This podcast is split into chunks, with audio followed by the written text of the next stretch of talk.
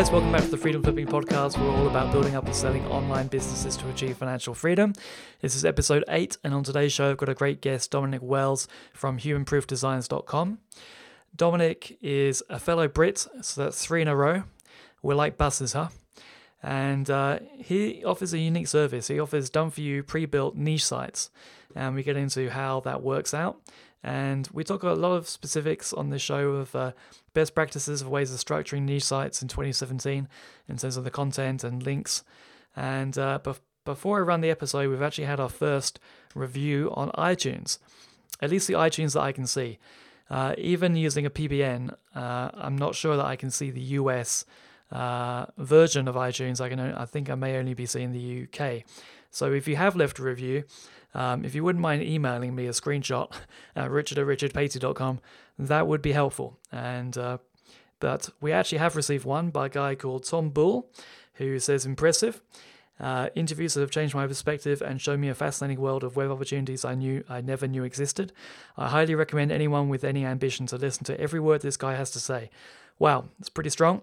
Five star review, very uh, kind words. Many thanks, Tom.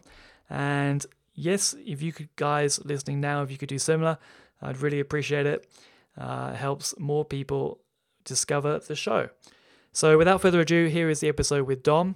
Just uh, a little correction. I actually recorded this episode after the one with Thomas from FE International and before the one with Mark from Authority Hacker, but the episodes got switched around. So it's not two Brits in a row, it is actually three Brits in a row. So apologies for that.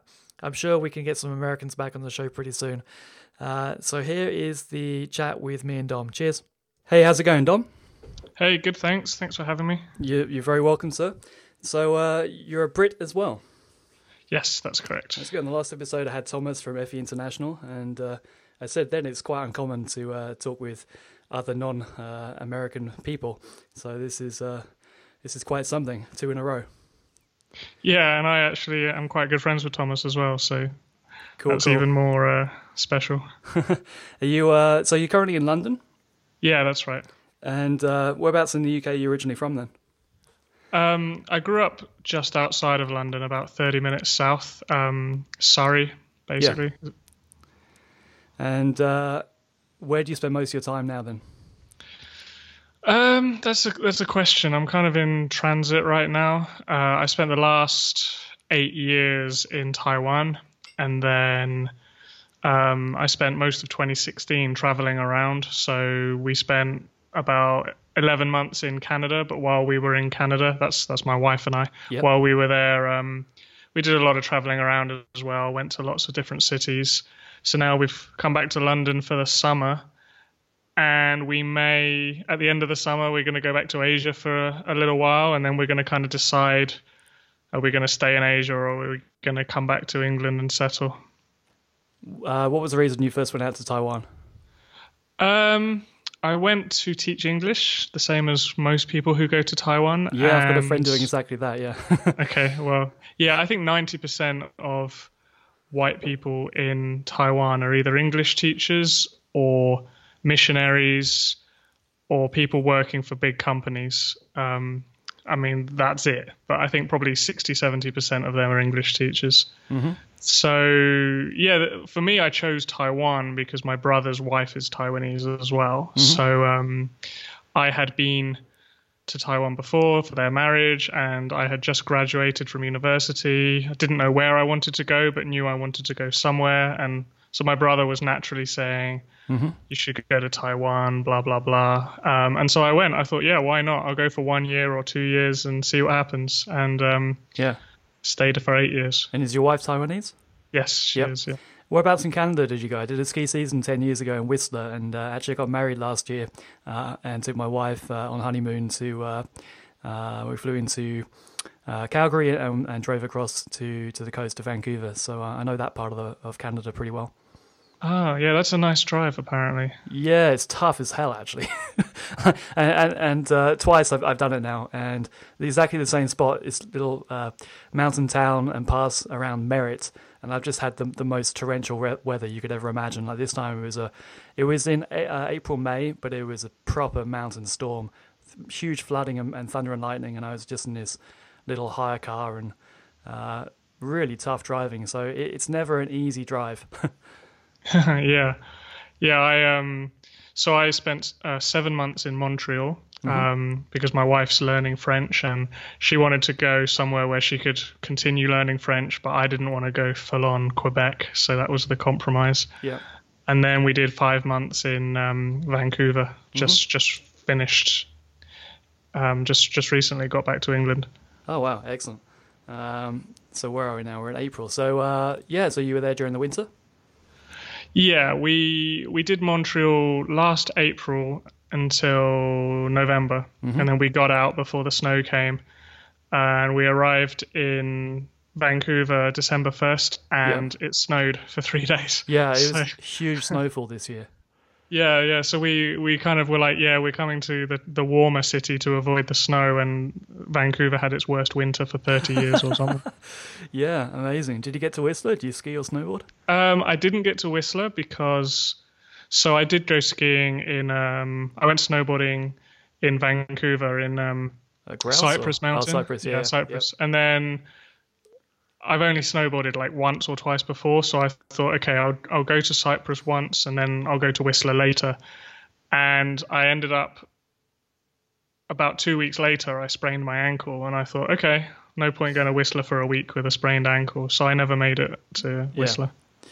Yeah, yeah very cool, man. So, um, how long have you uh, been involved in this in this online game? So, what you're doing with, human proof designs, that's your main business, I take it, and, and that's what's uh, generating uh, the bulk, if not all, of your income right now? Or uh, so yeah, double. I guess two questions. How how long have you been involved in in this, and uh, what are you currently doing to support your travels?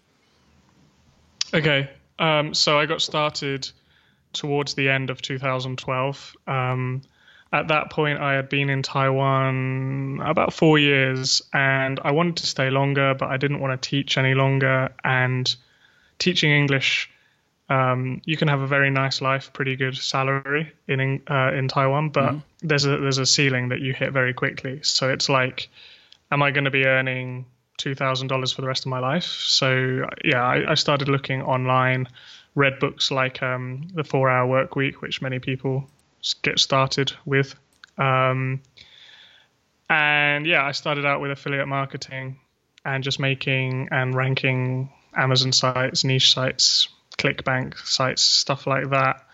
And then in 2013, so it was about a year. It feels like a lot longer, but it was only about a year after I got started that I started Human Proof Designs. And yeah, that's easily the bulk of what I do now. It's mm-hmm. where I mm-hmm. spend the bulk of my time. But I do have, I still have income from my own niche sites. Um, I think it's important if I'm kind of selling affiliate marketing and niche sites, it's important that I still maintain my own portfolio as well. Yeah. So yeah, back in 2012, uh, 13. So you would have missed the the kind of AdSense days. Did you go straight to affiliate and, and Amazon? Um, yeah, I, I kind of.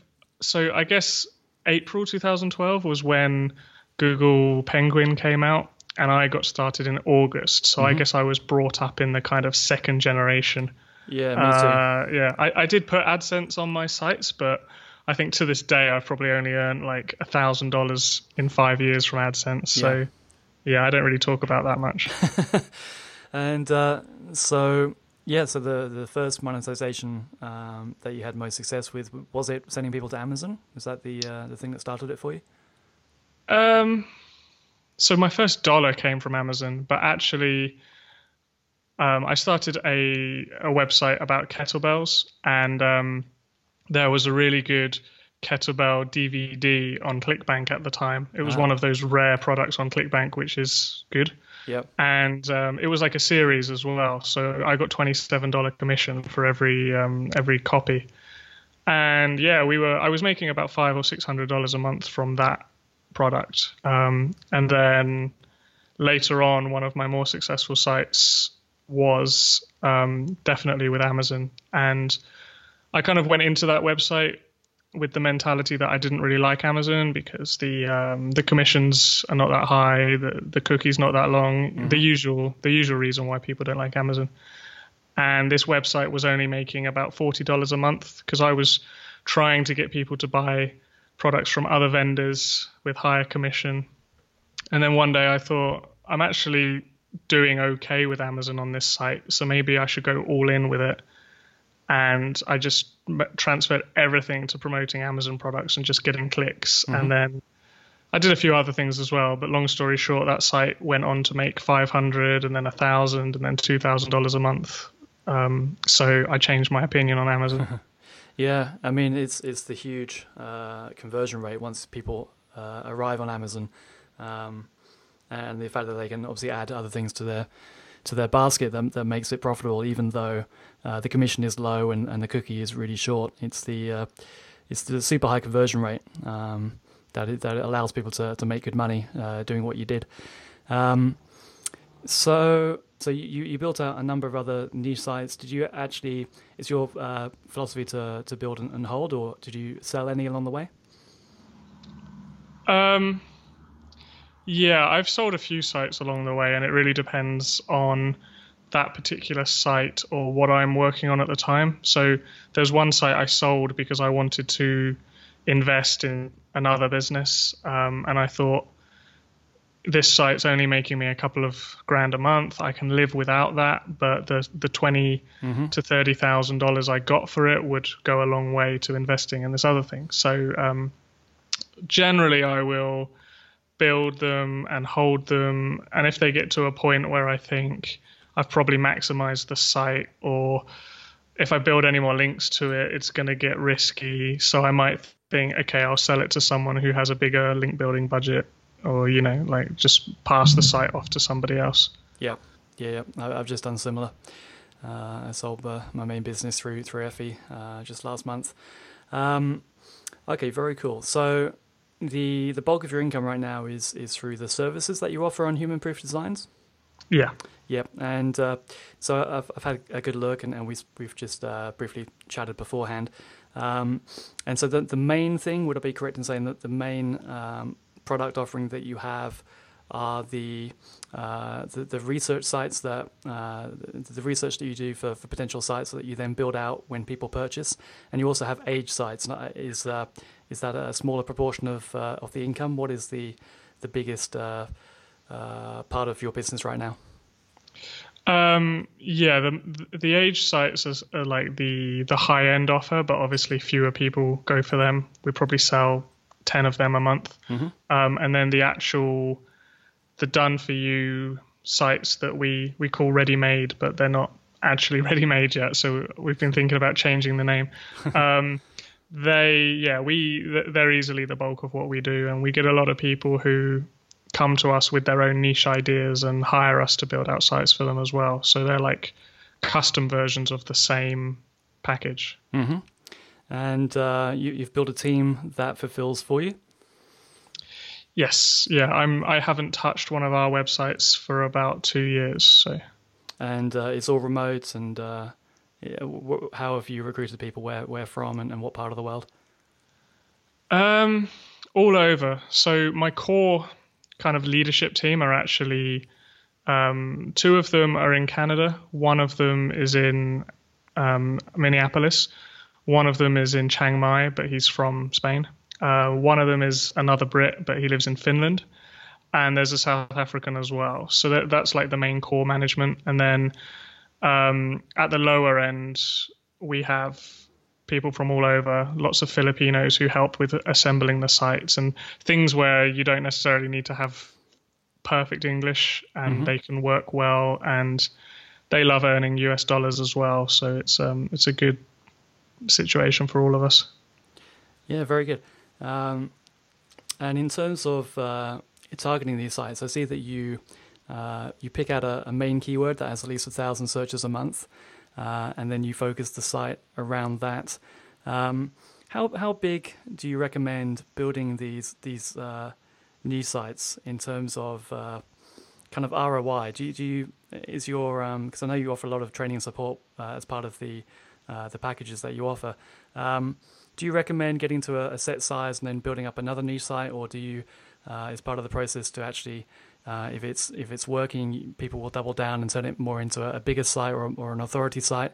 Um, interested in, in your thoughts uh, about about that and uh, because I, I guess targeting a, a keyword of a, of a, thousand searches a month is is relatively small. Obviously, with with all the phrases together, and uh, you know you break it down in a, in a very good way in terms of the potential income. Um, is it still the way that you are recommending and building? Will these always you know remain new sites, and, and people will have a, uh, a good number in their portfolio to? Uh, is that the better approach, or can they transition into something bigger? Um, yeah, so that's multiple questions in one there. Um, so yeah, first of all, I always encourage people to build out the sites. In fact, I'm pretty I'm, I think I'm pretty clear in saying that if they buy the site and do nothing, then not a lot's going to happen. Um, and so it doesn't just that doesn't just refer to link building; it refers to actually building out the site. So when we build it with one main keyword, um, it's it's usually more than one anyway. It's because like if you if you're targeting something like best straight razor, just through the process of having a 4,000 word article about that, you're going to end up targeting a whole bunch of keywords. Mm-hmm. And then we also recommend um, info keywords and more specific review keywords like um, specific razors in this example.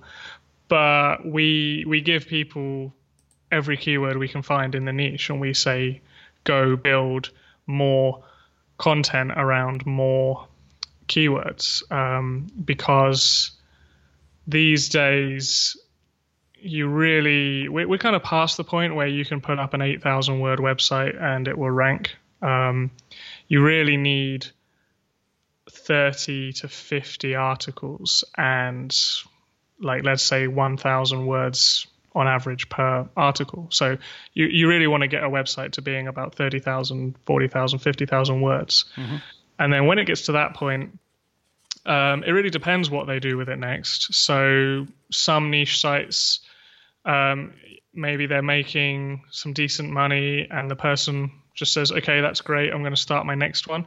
Or maybe they think they've only just scratching the surface and they want to dig deeper. I think different sites you know, you might get to the point where your site's making 1,000 or 2,000 a month and you think it's going to be a real ton of work to get an extra thousand a month out of it. So mm. I'm just going to go build another site. But then other niches, you think 2,000 isn't even scratching the surface. You've, you've still got so many keywords that you, uh, you haven't yet ranked for. Yeah. So it really depends on each individual person. Um, and I tend to I, I, really enjoy building sites and ranking them. So when I get a site to two thousand a month, I might think, yeah, I'm just going to go start another one. Whereas other people get one site and they squeeze it and squeeze it until it gets to like seven thousand a month. So yeah, uh, yeah. Do, do, you keep the domain name quite broad then to give people the chance to to widen out, um, or or do you focus um, the domain name around that that keyword or niche, not in terms of exact uh, exact domain name, but um, what are your, what are your thoughts on on on that? So because your main offering, you come up with the with the research, and then people pay you to to build the site out. Um, so do you have the actual exact domain name in mind, or is there flexibility there? And is there a discussion with the customer on what that should be? Um, yeah. So what we usually do, some customers come to us already with a domain uh, that they own, uh, or others have a specific domain that they have in mind. Um, usually, our team will go and research five suggestions, and we'll come back to the customer and say, "Hey, which one of these do you want?" And then they pick one, hopefully, or sometimes there might be a bit of back and forth. Um, but yeah, usually they'll pick one of those, and then we'll go and register it. And in terms of how we choose them, yeah, I don't I don't see any disadvantage in going relatively broad. Like yeah. so if if your if your website if we go with the kind of razor example, if your website was like straightrazor.com, I don't see how that would benefit you versus shavingtips.com or you know th- those are bad examples, but yeah. It, it can only benefit you if you set yourself up to go broad. And that's your strategy with the age domains, with the domains that you actually purchase. You're going broader with those, yeah? Yeah, the majority of them. We do have some where sometimes we'll have a customer who they started out with a site and then they say to us, actually, I don't want this site anymore. and so maybe we'll buy it back off them and sell it as an aged later when it's become aged. Oh, um, interesting. And yeah, we 90% of our age sites we've started ourselves and we've just kind of made them in the nursery, like a nursery where we just leave them for six months. But every now and then, someone comes to us with this option and we're we're going to take them up on it.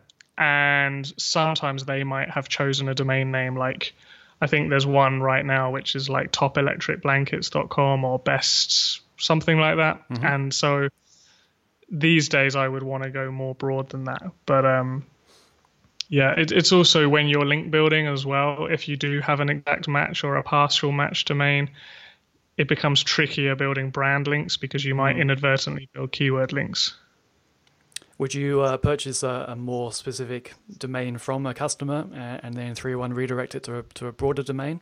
Is that something that uh, is part of your toolkit, or would you advise against um, that?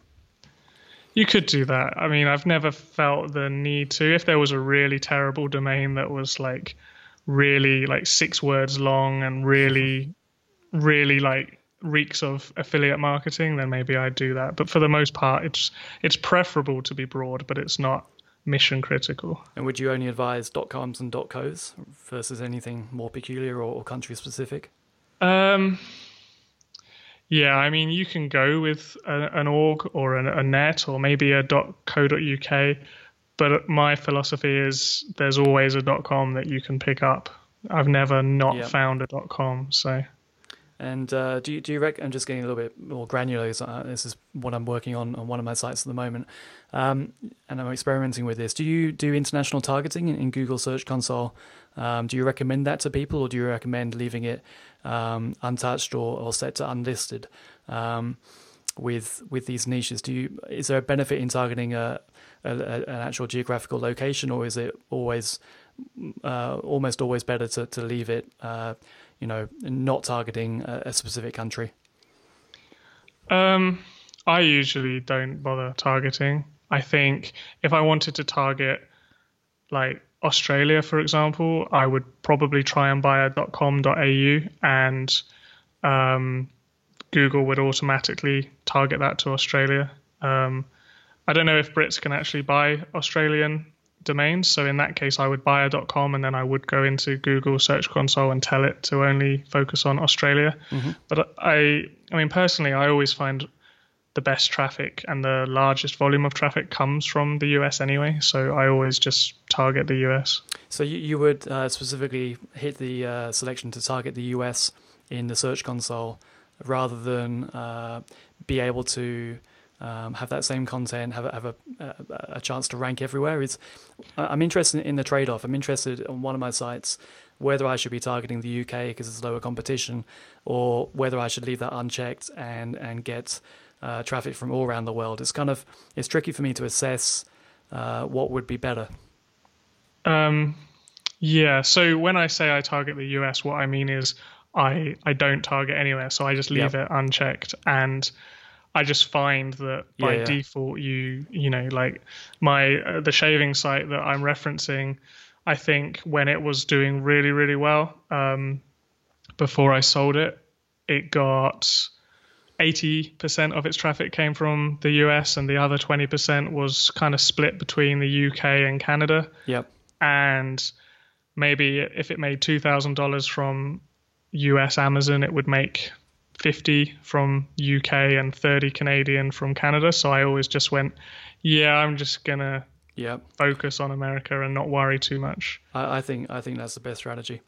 I and, yeah yeah. I ha- sorry, I was gonna say I have been uh, curious about targeting the UK with a uh, with a .co.uk um, and seeing if there is a a trade off and whether it the the lower commissions and lower traffic would be offset by the fact it's less competitive. Yeah. Um, especially with Amazon coming to Australia in the next few months, I think there might be something in targeting Australian sites. Yeah, it's interesting. I'm also uh, one of my sites is a travel site, and I'm considering actually getting some content translated uh, into foreign languages uh, as well. Um, and looking into to how to do that for, for the same reason that it's uh, a lot less competitive. Um, But uh, yeah, that, that's part of a process I'm, I'm, trying to figure out. But I think for, for, for new people or kind of the default position, um, just you know naturally having traffic, the largest traffic from the US makes the most sense, and uh, focusing on Amazon in, in, in the US probably makes the most sense for, for most people. Yeah, I think so. It, it is it is something that maybe I could test a little bit more, but my instinct has always been to just not worry about it and just go with the US. With um, with the sites that you're building for, for people and the main keyword, would you ever uh, set up the homepage to rank for that main keyword, or do you think that's a, a bad idea and it's always better to have uh, inner pages uh, do do the work and just um, navigate people from the homepage to the most important pages? Interested in, in your thoughts on that? Um, actually, the majority of sites, like the way we set them up, is the main keyword. We target it on the homepage, and we include like um, a 2,500 word article on the homepage.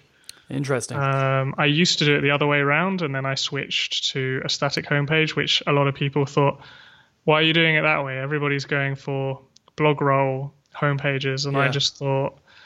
Um, to be honest, I thought, I mean, it, it suits my audience more because most of my audience are beginners. It's their first website or their first kind of decent website. Um, and it makes it a lot easier for them if they just have a homepage that they can focus on ranking and then later they can think about building it out and making it look more like an authority site. Interesting. Then, as you build it out, would you want to switch uh, the the page, the home page, to an inner page to rank for that main keyword, or would you always look to to keep it as the as the, as the home page ranking for that, or um, the, the, initial main keyword anyway? Yeah, I, I don't really think there's any right way to do it. I think you if everything's going well, keep the home page as it is. Why you know what if it ain't broke, don't yep. mend it. But um, I don't think there's anything wrong with changing that to an inner page and making the home page um, a blog roll or making it more of a kind of like index page where you link to mm-hmm. a few of your core inner pages. I, I I really don't think in the in the long run doing one way or another way is going to it's going to be the kind of only way to succeed. Yeah, for me with niche sites, uh, it makes total sense for the homepage to uh, be targeting the the main keyword. Um, that's obviously where most of the links are, are going to come into, and uh, that makes a lot of sense for me. With, with these new sites, uh, in terms of the initial ones that you're building out, um, do you build out multiple categories in, in WordPress, or would it just be, you know, the the, the main category is that main keyword, uh, and that's what the sites are, are built around? Do you do you use categories to, to start with, uh, and do you mention how people should handle that going forward? Um, so yes, we add categories, but we're also we we also kind of for the same reasons that we make the homepage one article, we kind of make these websites laser focused for the um, yep because uh, I, I used to build them out. Maybe we'd have 10 articles or eight articles and they'd all be on different categories. And my customers would be asking me, which one should I build links to? Mm. Um, what's the focus what's the keyword i'm supposed to rank? Yep. so we said okay we're going to almost make them like mini silos or mini um, categories. So we'll have like let's let's take um, our basic package which is eight articles. We'll have the homepage will be like let's say um, best i don't know best electric blanket. And then we'll have two info articles which depends what we find but it could be something like um, are electric blankets safe for babies or something like that? And then another info article similar to that. And then mm-hmm. the other five articles will be reviews. And those five articles will be the, so on the homepage we'll review the top 10 products on Amazon which is based on their bestseller ranking. And then mm-hmm. five of those we will also build out individual reviews and we'll link to them from the homepage. So it's kind of like the self-contained thing. Yeah. And then, of course, we'll say to people, build out more categories, branch out. Um, but we find it's a lot easier if people focus on one and then branch out later. Yeah, I agree. Than I mean, for someone like me who's built loads of sites, I, I, I probably could just start off at the deep end with multiple categories, but um, mm. it's a lot harder if it's one of your first sites. And then the informational posts, how are you linking that to and from the homepage? Um, what's the strategy with those? Which which is the page that you're recommending to people to get the most links to? Uh, the homepage, mm-hmm. and then the info articles. We just link them back to the homepage. Oh, I see. Um, okay, yep. So part of that is so that if someone finds the info article in Google, they'll click through to the because the, the, the homepage is a money page. Yep. And then also the internal links. It, it's it's hard to talk about spreading authority around when there's only eight articles, but it, you know it kind of helps yep. create the the authority of the homepage. Very cool. Very interesting. Um, do you have a, a go-to link building strategy yourself, or uh, is it more setting up the site structure, coming up with targeting the, the right keywords, and, and getting great content and uh, letting it uh, settle in Google naturally, or, or, uh, how kind of active are you and or aggressive are you with with link building for your own sites or or recommendations for uh, for customers? Is, is, it a big part of what people need to do um, with with these niche sites, and, and do you have like a, a go-to strategy? Um, so my strategy depends on the the the age and the state of the site. Um, to answer your question, I do think link building is very important. Um, yeah, you can succeed without it, but it's like trying to run a marathon. You could do it barefoot if you really wanted to, but why wouldn't you just wear trainers? Um, so it's like, yeah, just if link building is a very important skill, I don't know why people. Well, I, I do know why people don't want to do it, but mm. um, I just think it's one of these things that you need to learn. So I'm very um, bullish, as Americans like to say, on link building. yep. Um, and in terms of the actual strategy, or actually, let's go back to how aggressive I am. Um, if a site's brand new, I'm not very aggressive at all. Maybe the first month, all I'll build is branding links, which might be from social media, maybe a press release. And by branding links, we're talking about the anchor text is either naked mm-hmm. or it's um, it's just the the website name. Um, and then as the site gets a bit older, and I get these kind of branding links to act as a buffer, then I'll probably be a bit more aggressive and I'm not afraid of using more grey hat techniques such as Web 2.0s or PBNs. Um, I think it's actually uh, I think it's actually quite difficult to succeed with one of these sites without the more grey hat techniques. Not saying yeah. it can't be done, but for me, I like to find a balance. I mean, going as niche as uh, as you are, I mean, you, you, obviously, as mentioned, we're not talking exact match domains here, but um, you know, pretty niche in terms of the the main keyword size. So I imagine there's there's not a huge number of um, particularly close matched, uh, you know, blogs to do outreach to. So I guess that's somewhat limited versus building out a much bigger site, or, or you know, people like to say the difference between niche sites and authority sites. Um, is that a reality? Are there would there be kind of fewer outreach opportunities by uh, you know going down the, this kind of niche route, and, and, that's why you know you need to be a bit more creative. Um, yeah, yeah, definitely, and especially with the fact that we're building a 2,000 word money article on the homepage, it's going to be quite hard to um, do outreach because yeah. you know there's there's a lot of people out there who are kind of protective of their sites and they don't want to link to you if they think you're trying to make money from your website, um, which is kind of weird, but I guess that's the way it goes. I know. So, uh, if you were to do outreach, if, if, there was a recommendation, it would be to the informational posts that you create for people, and then try and link back to to the to the homepage, to the money page. That would be the strategy.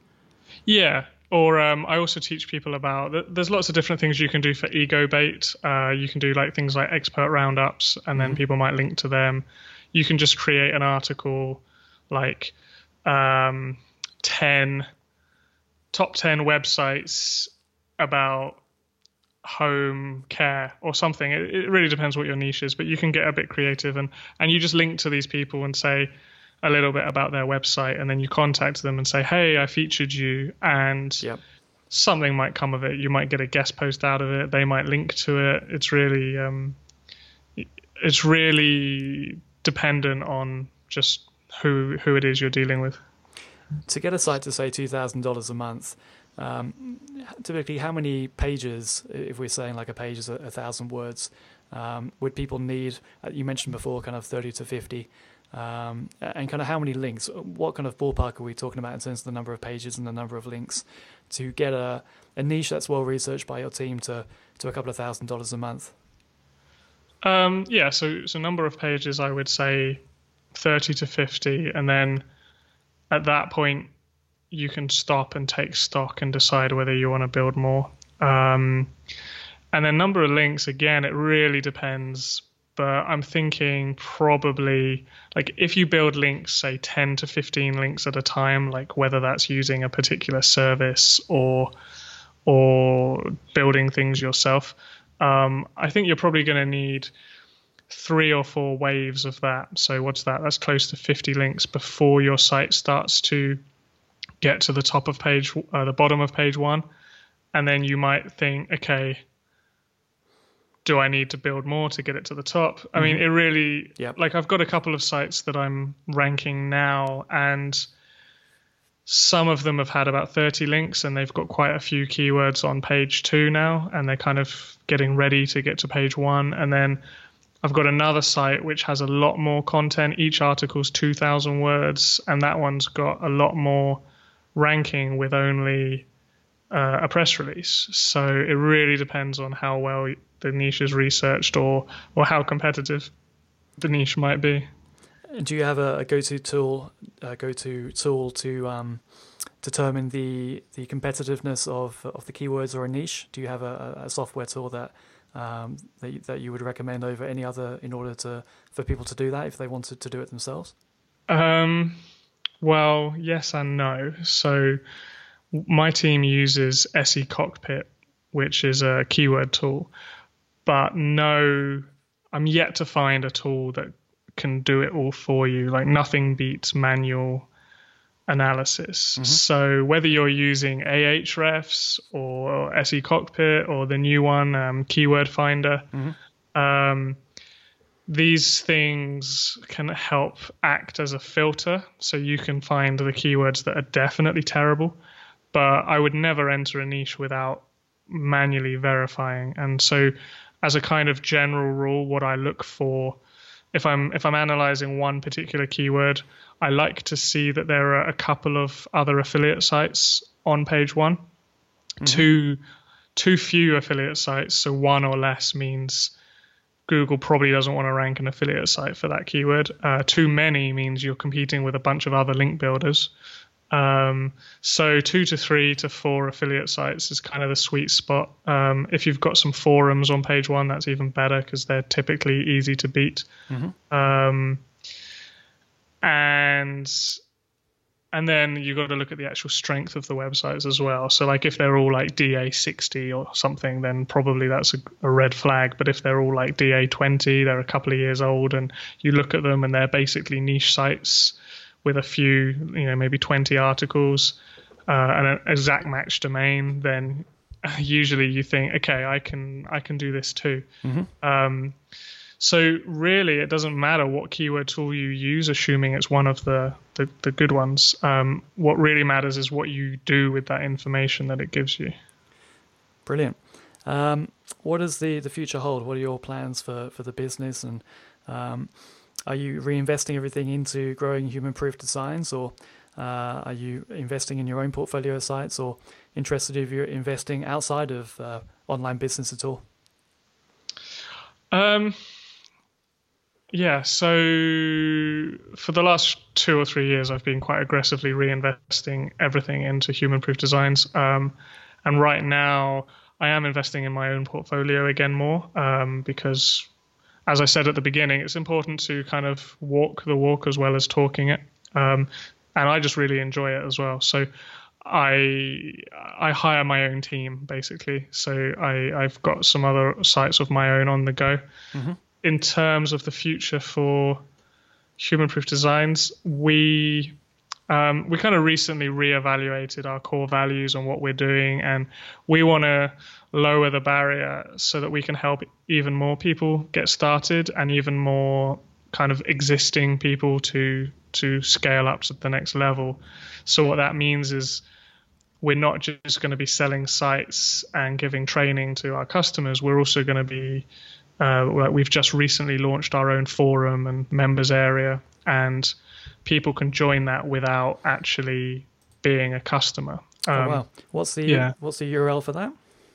Um, well, it's it's members.humanproofdesigns.com. Okay. But to actually sign up, um, we have a link which has not yet gone live. Right, yeah, so no, I hadn't seen that. One of my questions I'll, uh, was. Uh, I'll send it to you before cool. this episode goes live, Good and stuff. you can add it in the show notes.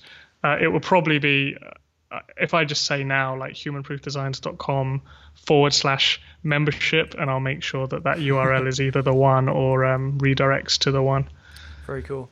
And so that's a free resource for people, and then you're going to have a, some kind of paid uh, monthly offering as well, or yeah, so it's going to be if someone buys a website from us, they mm-hmm. get one month free access to the forum and they'll get sort of lifetime access to the kind of uh, legacy training that I made years ago, which still benefits site buyers. Um, yep. And then, but to, to get into the forum, it's paid. Excellent. So um, we you know we have so much free information on our blog already. Yeah. That's great. Um, yeah. So one thing I'm going to be doing to kind of kick everything off is combining building out my portfolio again with teaching everyone. So I'm going to do one of those over the shoulder case studies. Um, but it's going to be sort of behind closed doors in the membership. Um, and then I'll be doing like a weekly webinar and people can ask me questions and I'll say like this week I'm building a press release to my site. Here's how I do it, blah, blah, blah. Mm-hmm. Um, I think that will be really, really beneficial to a lot of people. Sounds great. How long do you think you're going to be involved in online business for? Oh, because um, this this yeah. is like a recurring theme for me. Uh, like I just I don't know, you know, at what age does uh, do we need to, to get out of this online online space? uh, like, do we want to be, you know, having ownership of, of portfolios, you know, well into our 40s or 50s? Um, do we want to cash out and then, you know, invest in more traditional assets? Uh, this has very much been on my mind, and, and, part of the reason why I wanted to uh, speak to smart people on this podcast because uh, I just uh, I'm not sure. what did Thomas say? Uh, yeah, he was saying you know they, have got a long way to, to build. They they want to you know uh, be selling much larger sites, and you know he's got no intention of of changing any any time in the future. But for me, like I, I want to you know spend the next two years you know focus full time on this, build up uh, a, a, number of sites and uh, and then cashing out and then having a, a lump sum of capital to invest in, in more traditional places. That's I think is going to be my approach. Um, and so I'm just interested, yeah, like uh, how you're personally viewing that, and, and do you think you'll be, uh, you know, owning or involved uh, in online business, say, a decade from now? Um, yeah, that's a interesting question, and I, I think about it I guess I haven't thought about it in the kind of online offline way. Like I've I've wondered, will I sell my business at any time, and if I do, um, when and for how much or whatever. Um, but I think if I did, like let's assume I exited Human Proof Designs in the near future and it was a nice exit with a decent amount of money, um, I think I would probably start another internet business sooner or later because I'd get bored and I'd want to do something that I'm I know I can do. Like it would probably be totally unrelated, but mm. um, at the same time, I have been thinking a lot more because now I'm in a position where I've actually finally got some money in the bank. Um, where I've been thinking, well, what am I going to do with this? And things like investing in real estate or more I don't know, yeah, more traditional investments yeah. are things I'm looking into. Um, but I don't know whether that's because that's the, the, the logical thing to do, or whether because the internet hasn't been around long enough, so there haven't really been many people in our situation before. So we only know that once you get money, you invest in real estate. But maybe that's not actually the best thing to do anymore definitely not right now, in my opinion, uh, in terms yeah. of uh, how hot the markets are. Um, but uh, yeah, I mean, as as automated and, as passive as, as we make these these sites, um, they're not truly passive in the same way as, as traditional investments. You know, owning shares in companies, owning real estate, um, and you know, it, it, you you need they they do always uh, require your your attention, even if you're not doing the day to day. You know, it's always uh, your ultimate responsibility. Um, and I quite like the idea of retiring young financially and not having kind of any responsibility or any kind of you know stress or background noise and and having capital invested in in completely passive uh, investments. You know obviously if you if you're purchasing online businesses you can get you know crazy returns. You can get 40% returns uh, typically with like a two and a half times multiple. Um, and you know in the traditional investment world you know you'll be doing very well if you're breaking 10% so the the amount that, that you can earn is is definitely limited, but it is completely passive, and I do like that idea of being in that position and not having to worry about where to allocate and is there going to be an update from from Google or you know uh, are these things going to die any minute? I do like the idea of of of cashing out, getting that capital, and then investing it in uh, in completely passive and more you know safer places, and then that will free me up to you know for the next kind of chapter in my life. I like that idea. Um, yeah, I think yeah with online businesses, there's definitely more avenue for wealth creation, but probably not. You know, like if I was earning fifty thousand dollars a month and it was hundred percent from websites that I had bought and as hands off as they might be like maybe i only have to do one hour a week just checking in with my project managers mm-hmm. i wouldn't really sleep that well at night knowing that the next google update That's could right. wipe wipe it out whereas if you if you wanted to get $50,000 from traditional investments maybe you would need sort of like i don't know 6 million to actually make it happen but um mm-hmm. if it was through uh, like um a real estate portfolio or dividends from some safe stocks or something, at least you would probably be able to sit on the beach a little bit more comfort comfortably. So yeah, yeah, I think I think I'm certainly committed for the next decade to online business because I'm enjoying it mm-hmm. and I'm only 32, so I'm still I've got I've got room to go. 37. but that's still that's still young in yeah, terms of but 40 where is, we are. 40 is is around the corner for me, or at least it feels like that. And and I just want to, you know, I'm just thinking, uh, you know, do I want to be doing this in my 40s? And and uh, I think the answer is no. like like, or at least to, to have, you know, to, to do it just for fun, but not to not for any kind of financial uh, requirement yeah. or anything. Um, so yeah, it's interesting perspective. Yeah, 32. Uh, I, I, wouldn't.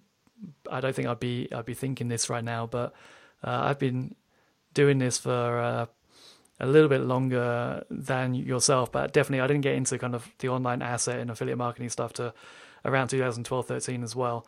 Um, but I just. Uh, yeah, I'm just not sure what is the what is the best thing. But I do like the idea of being able to build up these sites, exit them for for for you know the uh, the kind of 25x, and then have that capital to to invest and, and have a truly passive income. That that really does interest me and does excite me um, as much as building building up these sites. So I'm not sure. The future episodes we'll see what, what, what happens with this discussion, but interesting to hear that you're starting to think about what to do with with capital outside of, of online business as well. Yeah, um, ask me again in five years, maybe I'll uh, I'll have changed my attitude. Well, but my, it is, yeah. yeah. I was gonna say like. Um, you can tell it's a hot topic as well when you you see dynamite circle threads and whenever there's anything about um, investing or anything, people are jumping all over it. It's clearly very popular, but but at the same time, nobody really actually knows. You know, there are so many different opinions in there, and um, it's interesting that none of us have really been taught this. We've kind of figured it out as we've gone along, and yeah. My my favorite podcast uh, over the last year has been Invest Like a Boss. Okay. Have you uh, with Sam Marx and, and Johnny FD uh, from the uh, uh, Travel Like a Boss podcast. Invest Like a Boss has been incredible education for me. and I, I wouldn't even be having these thoughts without without learning from that show. Uh, and it's interesting. You know, you obviously would have heard of Johnny FD. Um, mm-hmm. If you're not too aware of, of, you know, he's got affiliate marketing background and, and did a lot of drop shipping. And he last month uh, announced that he retired. He got to half a million net worth, uh, and with his lifestyle and living in Asia, uh, he's able to financially retire now and know that that will he's got income coming in and coming in, and his capital will will com- compound, and he'll get to uh, you know seven figures of net worth uh, pretty quickly, and so he doesn't actually have to do anything for the money anymore. And I really like, I, I want to join, uh, I want to get to that position myself as soon as possible.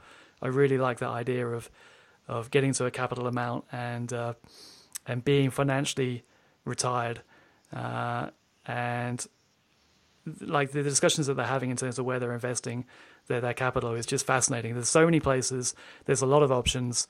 Uh, and so yeah, this is uh, my real interest right now is is what do I do when I when I have actually cashed out as as well. Um, it's a great podcast, and I see you've uh, also recently launched your own podcast. Yeah, yeah, we've um, we've got about eight episodes live right now. I don't know how many will be live by the time this one goes live, but yeah, yeah, uh, that's something I wanted to do about two or three years ago, and I always said, "Oh, I'll do it later. I'll do it later." Um, mm-hmm. And eventually, I just went, "You know what? I'm going to just do it." Yeah, good stuff. I've been listening to a, to a few episodes. Um, how are you finding the podcast? And this is my my second attempt, and it's not an easy process. um it's fun. I think it's definitely yeah. a lot better when when you have someone on there with you. Mm-hmm. Um, like the first few, I guess the first half dozen episodes, I I did them solo, and um, I felt like I was just kind of rambling a bit. Um, like I've had generally positive, well, I've I've had only positive feedback from it, but mm-hmm. certainly like the the next sort of like episode 11 onwards um, i have guests on and it's a lot better and we've done they're very similar to how we've done this episode just like two people chatting and some general questions to steer the conversation um, but it's it's early so i don't really know how it's going and i don't really know what i'm trying to get out of it whether it's for lead generation or mm-hmm. i just want another medium to educate my audience or um, I want to do it so that I get interviewed for more podcasts. I don't really, I don't really know. I just figure, yeah, I want to start it, so I did. Yeah, me too. Me too. I have no real, real plan, um, but yeah, very, very similar thoughts. I think it can, it can only be a, a very useful tool, uh, if not from you know additional marketing channel, but just to connect with with smart people that you can learn from. Um, mm. Great stuff. Cheers, Dom. What's the best place for for people to to reach out to you, online or or personally? Um, just go to humanproofdesigns.com and either check out the blog and stuff or send me a message via the contact form. Brilliant. Great stuff. Appreciate your time. And uh, how long are you in the UK for now? Uh, I'm here till September 20th ish, and then I don't know about that after that. Okay, we'll have to meet up. Definitely. Great stuff. All right. Thanks, Dom. Appreciate it. No worries.